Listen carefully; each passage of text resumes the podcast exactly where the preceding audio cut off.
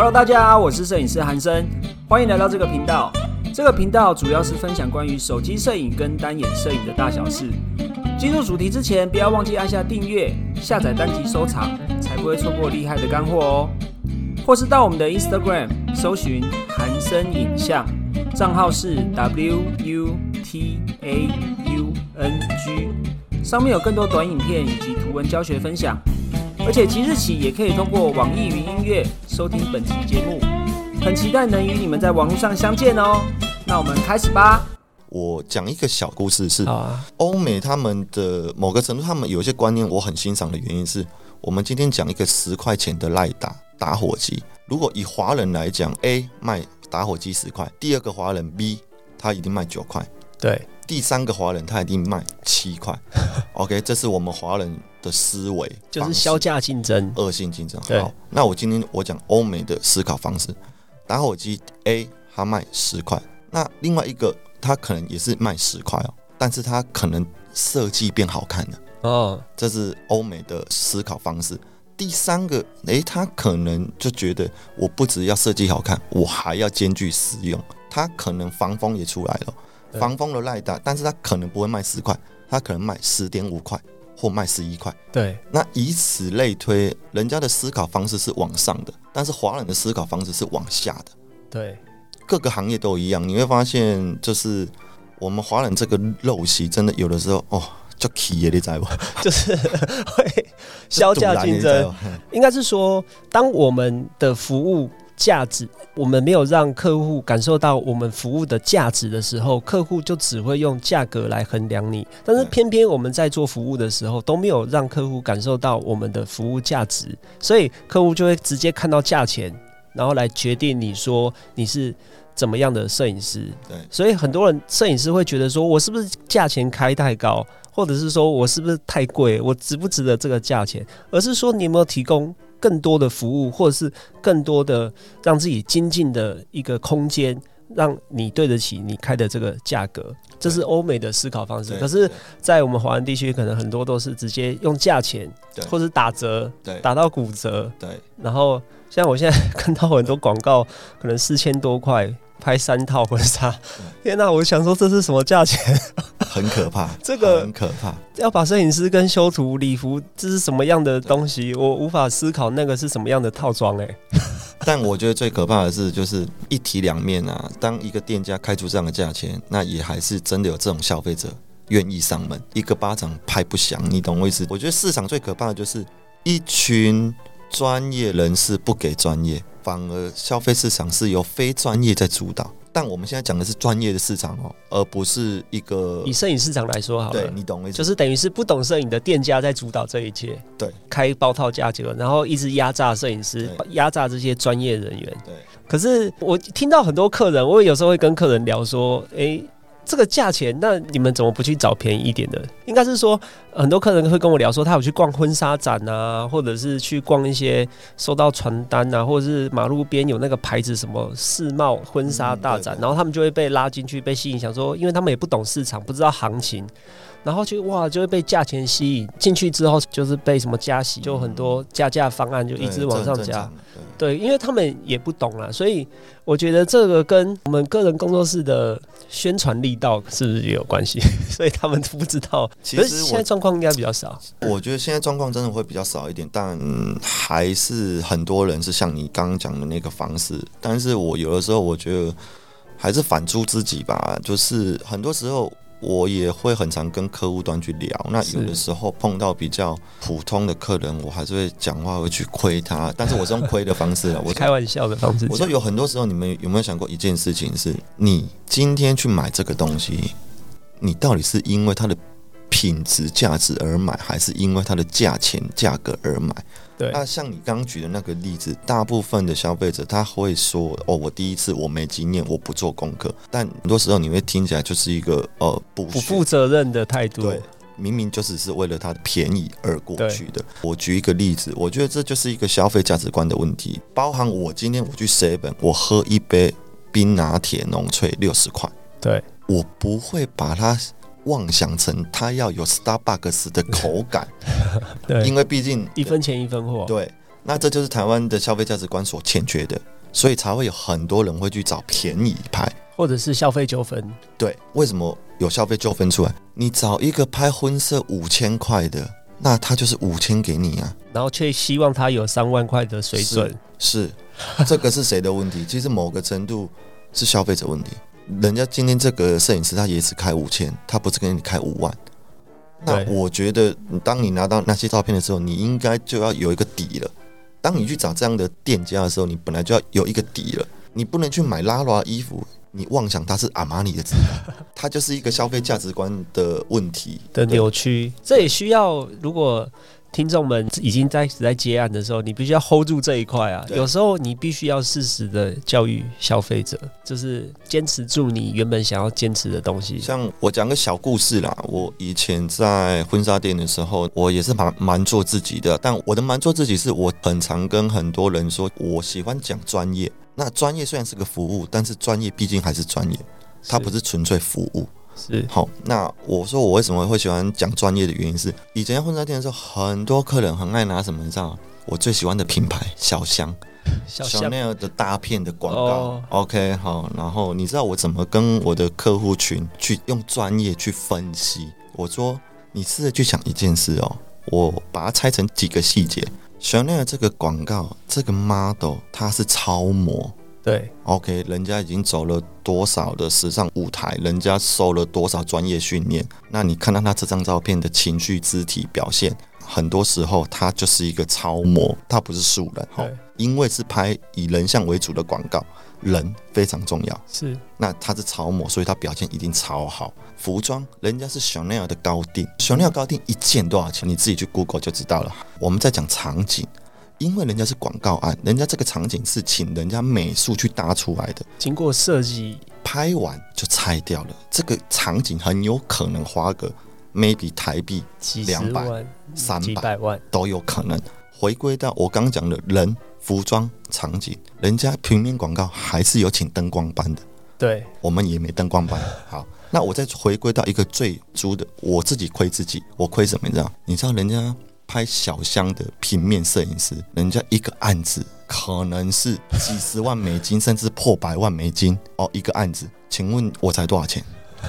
我就会用这样的方式去跟我的客户端去聊。开玩笑的聊，开玩笑的聊，我说这个很多时候不是拍不出来，而是我们没有那个规格。有的时候，就算有了那个规格之后，你负担得起，这是又是另外一件事情。因为很多时候，并不是说我们不想帮你做，而是有的时候你客户环境硬体的限制，对他的天马行空已经大到我会直接跟你说我办不到，但是我会说办不到之前，我会去跟他解释，而不是一句我办不到而已。我会去跟他解释，人家有很多好照片是怎么而来的，而不是你今天随便找一个摄影师就想要有那一种质感，那个是比较天方夜谭的事情。是，对。可是以我所知啊，如果是我来问老师的话，也许客户会觉得说，老师的作品本来就很接近那样的 level 了，一般素人应该是看不懂那些老师的讲的细节，因为我知道老师拍摄很注意，比如说场景啊、彩妆师、光线一些细节的变化。知道老师最注重就是彩妆的造型，在客户上的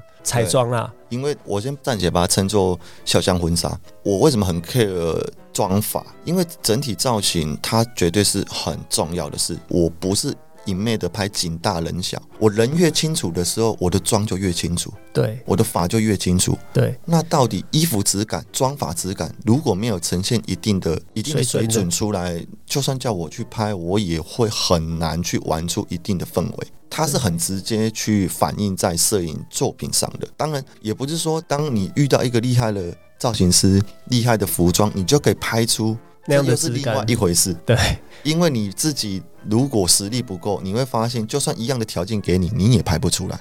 所以他应该是说彩妆是一个先决条件，对但是也不一定说你有了一个厉害的彩妆师跟你搭配，你就能拍出好照片，只是它是一个必须的先决条件。只是说它可以让你基本分数是高的，但是到底能高到哪，还是看你自己的造化。对对对对 你还是要自己多做一些功课，在这摄影领域多下一点功夫，对包含场景的设计啊、服装的搭配，还有依照这个人的素质、他本来的样子对去做拍摄，对，比较能够拍摄出符合客人的需求，也符合你自己风格的作品。这样，好我老师，因为我们听众啊有非常多对摄影领域是初学，然后他也不知道怎么样开始接触这个摄影领域，或者是说他其实需求就只是想要记录日常，然后拍出好照片，记录我自己的美好日常。对于如果搬在刚开始接触摄影的人啊，你会有哪些建议？他应该要怎么开始吗？其实现在当然，我觉得最容易开始的还是手机。是像我老婆前阵子才换了十三，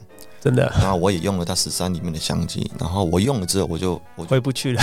我就一整个那个脏话就飙出来了，然后我就想说，iPhone 十三它拍照的方式真的很变态。那我讲很变态，但是我也很想跟各位听众去分享一个观念，它虽然很变态，但它跟变态的好的意思还是它是变态的好，但是它某个程度它已经有一点不太像传统单眼。我为什么说它不太像传统单眼？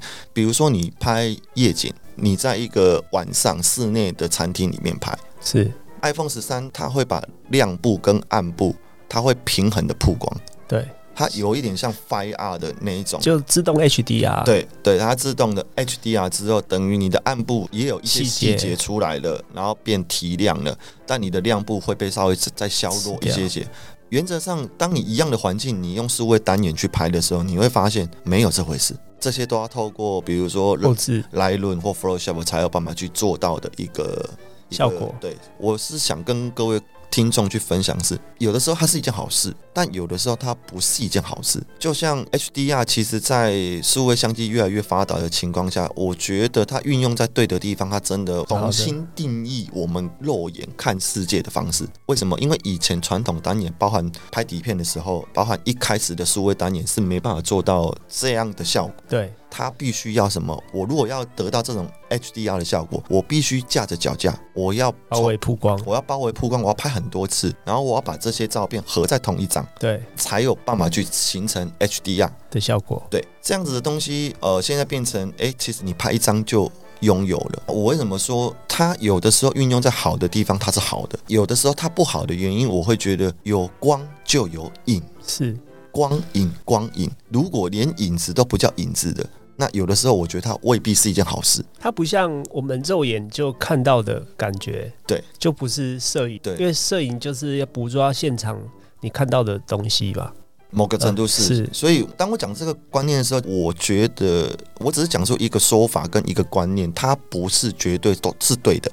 让大家去思考啦。对，让你去思考。有的时候，像我也很常去形容，我们摄影师职业很像农夫，因为我们看天吃饭，有那个光，你才有那个影。对，有那个光，你也才有逆光可以拍吧？对你也才有夕阳光可以拍。现场的氛围才会好。对，那当然，你说以现在的技术，大家要合要做图，其实都做得出来。只是我个人比较倾向，我是真的到现场去拍出这一些东西。很多时候是，如果某个程度光影之间我们拿捏不得当的时候，我觉得有的时候反而会让那一张本来是很有灵魂的照片变成一张图片。从照片变图片，其实这个就是有很多的美学灌在里面。照片跟图片这个层次比较深诶。我补充一下，HDR 是高动态范围的意思，意思就是让亮部变得有细节，暗部也有细节。老师说照片变图片，这是什么样的概念？我可以请教一下。他很难去讲，我只能说每个人的感受力不同。是人的一辈子，我觉得我们最厉害的一件事就就是我们为什么称称作为人，因为我们有感受力。对你会发现感受力这东西很妙，你年纪越大。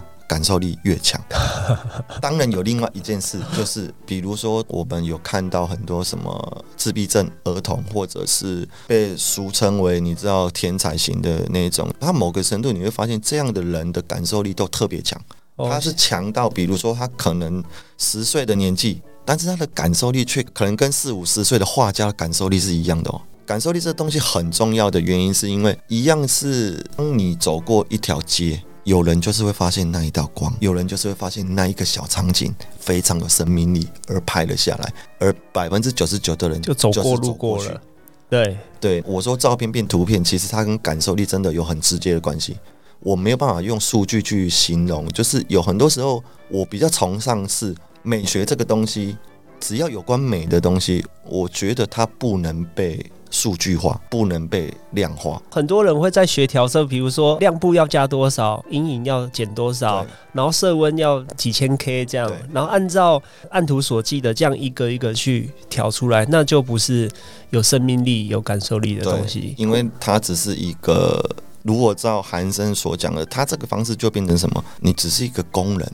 工具人，对对对，那你试着去想的是，如果我们对自己的摄影作品，首先你没有办法感受到你自己拍下的当下的美好，你再怎么调色，其实你还是会发现，就是差一块。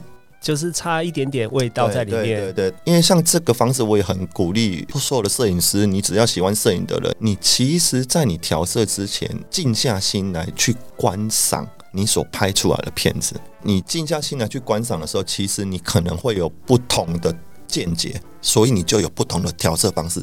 应该是说拍完之后再去思考一下，再去静下心来看一下自己拍的照片，对你可能就会有不同的想法对去做后置的调整。我举个例子，我方式是，我是比较重前置的摄影师，所以其实我前置所有照片，我在拍的当下，我是脑袋有画面的。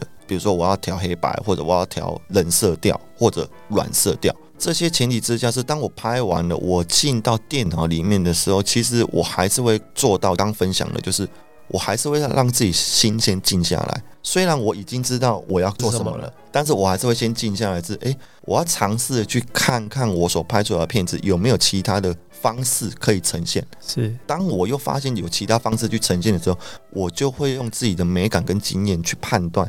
有的时候我很常拍到有一些片子，我自己也很苦恼，什么色通都好看。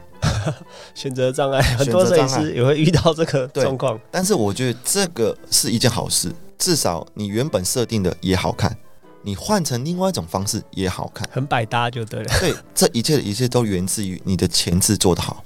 对，前置做得好，后置没烦恼。对，而且它会加快你的后置的工作效率。是对我分享给各位的原因是，你有时候也许每个人调色调久了会疲惫，或者是会用千篇一律的方式去看自己的片子，所以你可以适当的，也许让自己静下心来，再重新看自己的片子。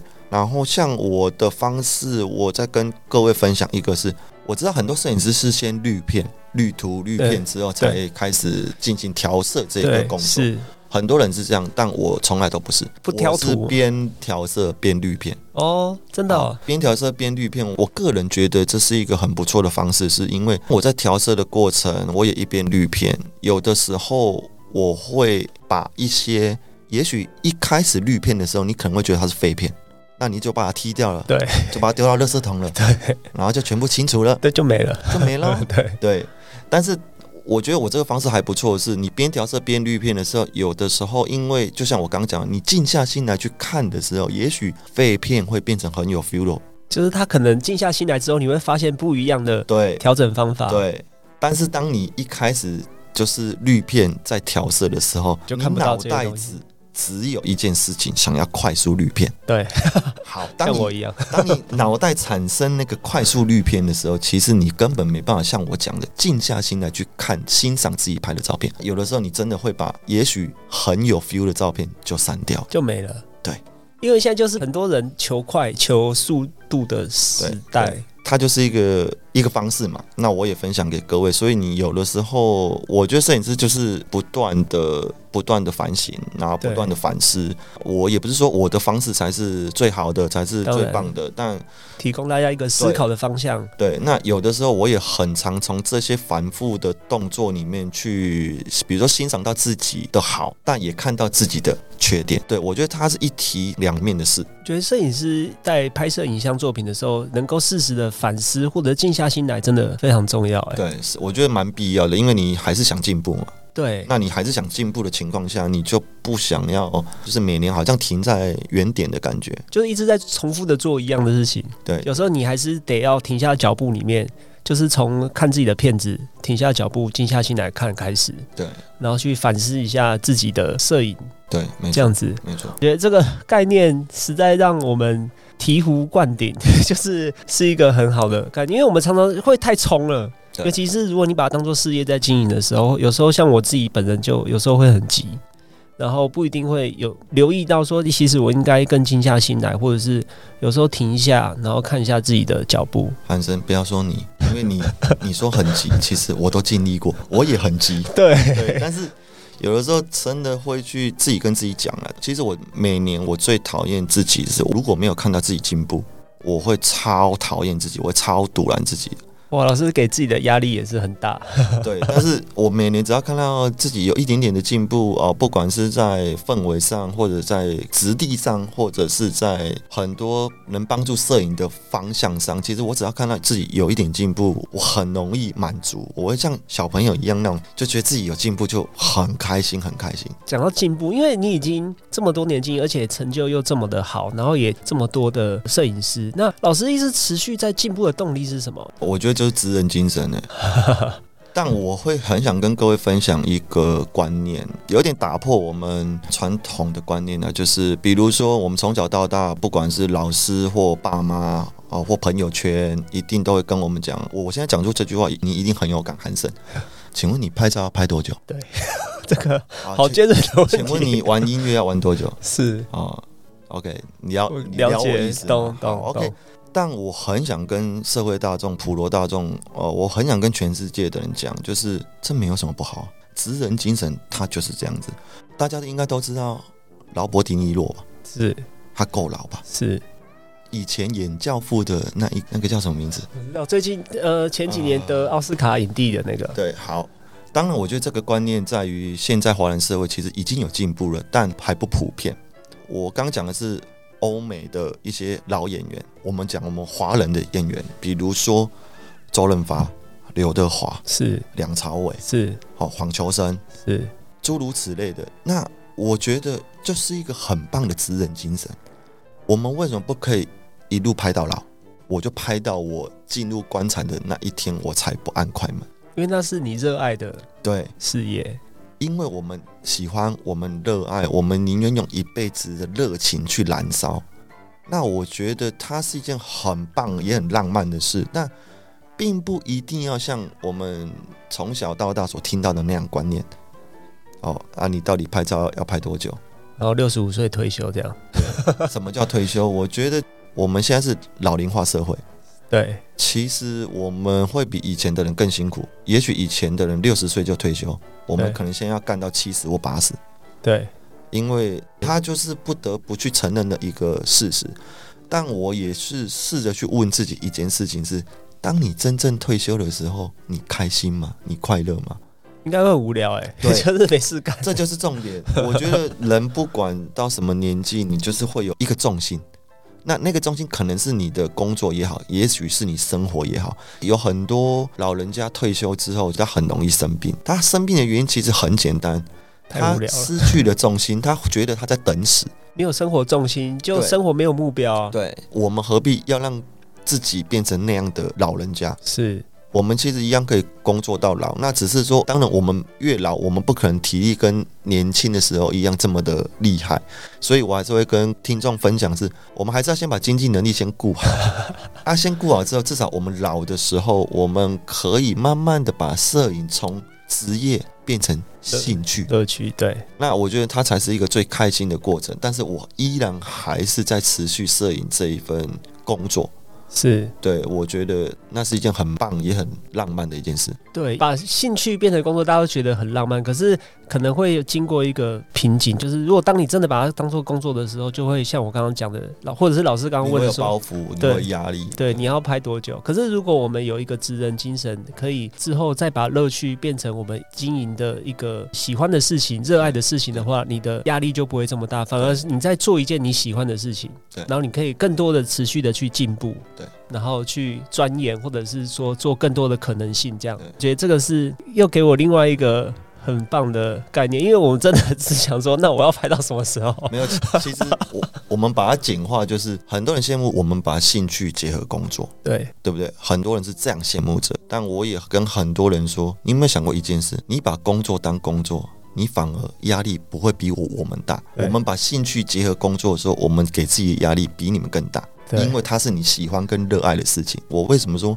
我们就把职人精神拼到老的原因，就是我们从一开始兴趣结合工作，但它还是工作，所以我们会有一定的压力跟一定的包包袱袱在。当我们逐渐年华老去的时候，我们一定要做到一件事，把工作变成兴趣，那才是回归到我们最终热爱摄影的一个方式。对，它会变成又再变回来这样。对，做你热爱的事情就不会觉得累啊，你就可以做到老。它其实很像，我不晓得大家有没有去试着去思考一件事情。其实我忘了是反骨还是谁说的这句话啊，好像是毕卡索。他说：“你去看小孩子的画，小孩子的画才是全世界最好的画。最纯洁吗？应该过多的修饰，其实人很简单，人一出生他就是一张白纸。那在小朋友成长的过程，你会发现是大人不断的给予他框框，一直给，一直给。那也许小孩在三四岁的时候，因为他还是没办法接受太多资讯的时候，也许当他三四岁画出来的画，毕卡索在画的画，也许就是长那样。你懂我意思吗？我们回归到很多很多层面去看，其实就像我一开始讲的，我只是希望我想要成为我想要成为那个大人的样子。以前学生时期，大家应该很讨厌自以为是的大人吧？或是学长，你 你懂意思？然后就会跟你讲社会多怎样啊，社会多现实啊，然后你一定要油条啊，你一定要人吃人啊，你一定要怎样样，多很多很现实的观念，但这些观念都是对的。我们到现在也还在这个你知道人在在江湖身不由己里面，我到现在我都还在体会，我也知道这些都是对的，那也都是真实面。但我们试着去问自己一件事情是：你如果真的想要这样子过一辈子，那你就过吧。但我就会比较反骨，我会希望在这个之间达到一个平衡，我可以很真性情的做自己，而我不需要见人说人话，我见鬼说鬼话，一天到晚不断的在算计别人，一天到晚不断的让自己踩在别人的尸体往上爬。第一点，我个性不是那种个性的人。然后第二点是，我觉得很多时候我们人的一生就是只有这样子几几十几十年呢、你要花几十年的时间去跟人家勾心斗角，去跟人家拼你多有钱。还是你要用几十年的时间好好过好自己的生活，我觉得它是一个很重要的心理态度。对，因为像很多人会想要成功啊，其实成功的目的不就是要过好生活吗？我们就直接过好生活就好了，好啦。对，就很多成功学的后面的结论都是说，那你不如先过好自己的生活。老师的概念也是这样。我的概念虽然是这样子，但是我还是要奉劝各位，就是不要误会我的意思哦。你还是要很拼很拼的工作，然后你才可以很拼很拼的享受生活。对，这两个是缺一不可。就是做好当下你应该要做的事情啊，不管是生活或者是工作。对，对你该工作就好好认真工作，当你该陪小孩、该认真生活的时候，你就好好的生活。对对，老师的意思是这样，觉得老师今天给我们好多的知识，让我们听众更多的认识杨大老师。除了在作品这么厉害之外，原来对人生的哲学也这么多，给我们很棒的见解。谢谢，感恩，谢谢，谢谢 今天梁大老师。今天的节目就到这边。如果我们老师是不是有课程？老师也有自己有开课，除了在收你。但最近刚好结束，哎，所以最近是没有新的课程。对对对。好，如果各位听众想要知道更多有关梁大老师的资讯的话，你可以在网络上搜寻梁大善良的良。大小的大就可以了，就会看得到非常多老师的资讯，在 FB 或者是在网络上 IG 都可以依照这个关键字找到更多老师的资讯。今天我们摄影师不尝试的这个单元就到这边。那如果你想要知道更多有关于摄影的资讯，也可以到我们的脸书社团，只要搜寻韩生影像摄影学院就可以找到我们喽。今天谢谢梁大老师，我们我们摄影师不尝试，下次见喽，拜拜，谢谢拜拜拜拜。